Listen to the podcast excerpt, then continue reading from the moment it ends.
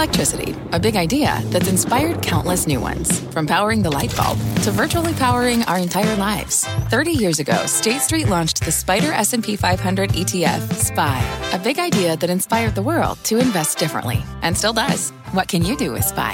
Before investing, consider the fund's investment objectives, risks, charges, and expenses. Visit ssga.com for a prospectus containing this and other information. Read it carefully before investing. SPY is subject to risks similar to those of stocks. All ETFs are subject to risk, including possible loss of principal. Alps Distributors Inc. Distributor.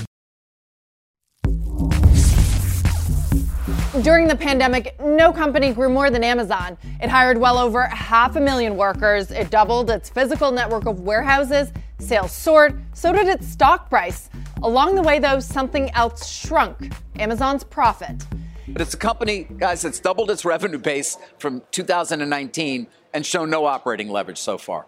Profits haven't moved at all. Since 2019, revenue has nearly doubled at the company. But take a look at losses, or that profitability rather. It has gone from a profit to a loss. We saw the first unprofitable year since 2014. And that says it all. He has a very big job in front of him, Andy Jassy, that is. Amazon is now the least profitable big tech name. It went from raking in over $300 billion in net income in 2021 to a loss of nearly $3 billion in 2022. All those stock gains, like it never happened. And this is the crux of the issue. Look at how Amazon's performance has compared to its big tech peers, Apple, Microsoft, Alphabet. They're all up more than 50%. The S&P has returned 20%. Amazon and Meta are the outliers, and Meta has made a remarkable comeback in 2023. Amazon, though, has been on a multi year trend lower since it peaked in the summer of 2021. Today on Tech Check Weekly, we are diving into the story of Amazon's missing profit and fall from grace. First, Amazon's pandemic spending spree. The idea that it is better to bet on growth and scale back if need be than to lose out. This was the Jeff Bezos playbook since the early days of founding the company. Investors gave management a long leash to chase growth, worry about sales and top line numbers, and run the business with very thin margins, often at a loss. This was the meme about Amazon through the mid 2010s.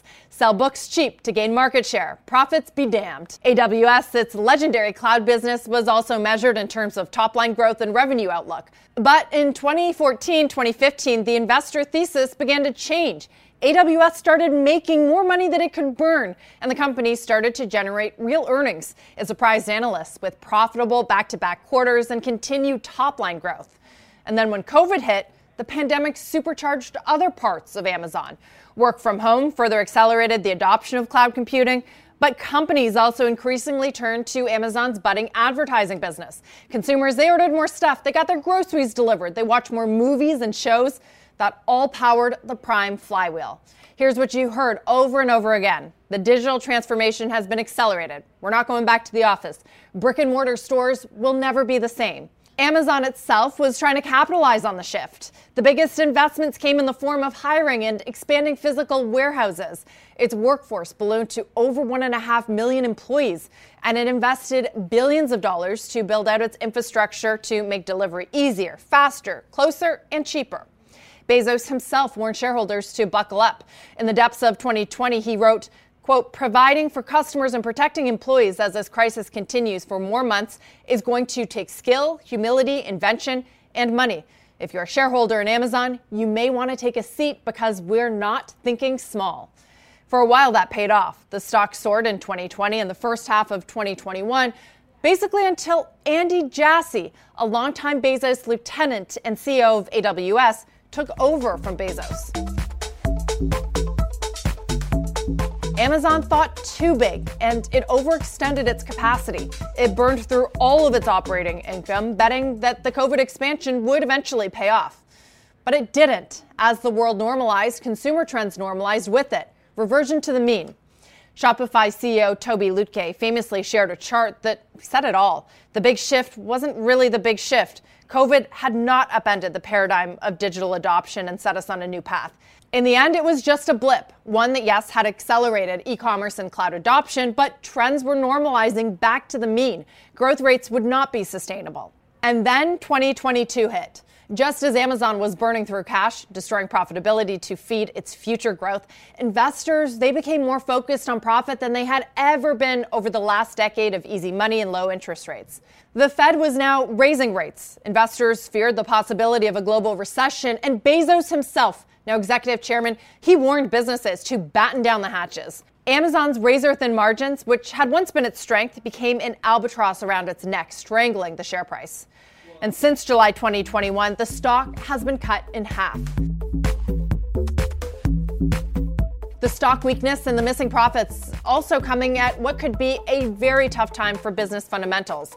Amazon Web Services, the early leader in cloud, has seen growth fall off a cliff in the face of tough competition from Microsoft, Google, Alibaba, and Oracle. Morgan Stanley recently published a blockbuster report predicting that Microsoft would surpass Amazon in the next decade, becoming the top cloud provider by 2027.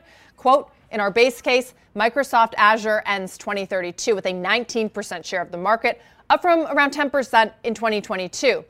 Amazon AWS sees its share decline to 13% by 2032, down from about 15% in 2022. Morgan Stanley sees AWS revenue growth slowing to the single digits this year. And by 2032, AWS revenue at $300 billion compared to nearly $500 billion for Microsoft's Azure. That is a stark divergence for what was once Amazon's cash printing profit center and the first mover in this business. But maybe most troubling for investors, what if Microsoft can do all of this and do it better, squeeze more money out of the business? The same report sees AWS reaching 20% free cash flow margins, with Azure able to hit 25% on that same metric. If Microsoft is able to surpass Amazon in market share and do so more profitably, it will be another knock on Jassy's performance. Another lucrative business at Amazon is also showing signs of a slowdown advertising. Quietly and almost out of nowhere, the company built a multi billion dollar ad business, offering brands the opportunity to place their products in searches, boost their performance, video ads next to content. It is expected to have 10% of the market for digital ads this year, a space that was completely dominated by Google and Facebook just a few years ago. To put it in perspective, Amazon ads are doing more ad business than the entire global newspaper industry, and it is a high margin unit. It makes money. But like its other profit engine, cloud computing, ad sales growth is slowing, and the company is still splashing out in other areas, like original content for Prime Video and the streaming wars, and its grocery ambitions, which have been far less successful despite more than a decade of trying to break into the space. So, whether it's Microsoft chasing it down in cloud or Meta and Alphabet fighting for ad share, Amazon has always had fierce competitors. But perhaps its toughest competition in the next few years will arrive at its core retail business and from a traditional player, Walmart.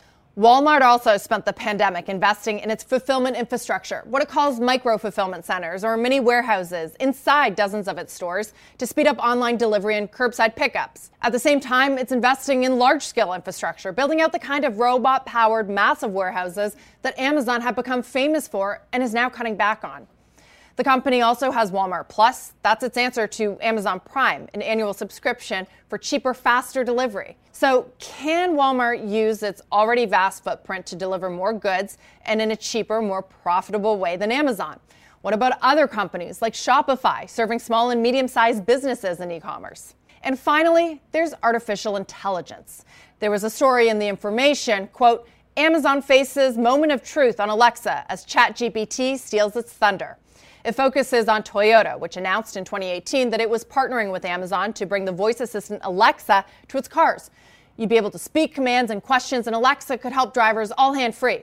But now that is sounding a lot like the same use case for chatbots and ChatGPT. Despite some big promises, Alexa never became the big wave of computing within tech. And with both AWS and Amazon's ad business slowing, it remains to be seen what the next big pillar of growth and profitability will be for the company. And lastly, this is a challenge that Google faces and Facebook. Products like Amazon.com, the Big Blue app, Google Search, they're old, 20 or 30 years old, and they're starting to feel clunky. A writer in New York Magazine recently wrote a piece titled The Junkification of Amazon. Why does it feel like the company is making itself worse? Well, try for yourself. Search spatula on Amazon or Bounty paper towels. The result can be chaotic and confusing. Which one of these is sponsored? Who's selling all this stuff? What are the cheapest and easiest options? It's buried under a mountain of endless choices and oftentimes junk.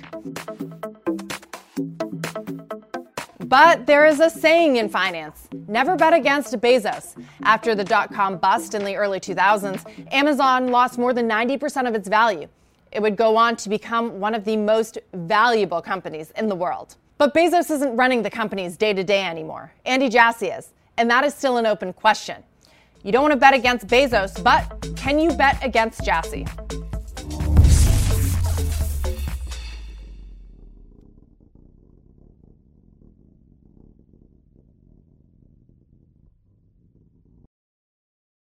This podcast is supported by FedEx. Dear small and medium businesses, no one wants happy customers more than you do. So you need a business partner just like you.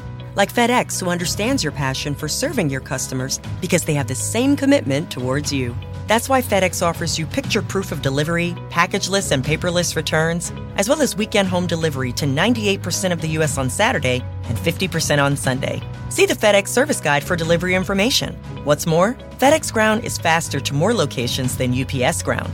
Trust FedEx for timely deliveries. See what FedEx can do for your business. Absolutely, positively FedEx.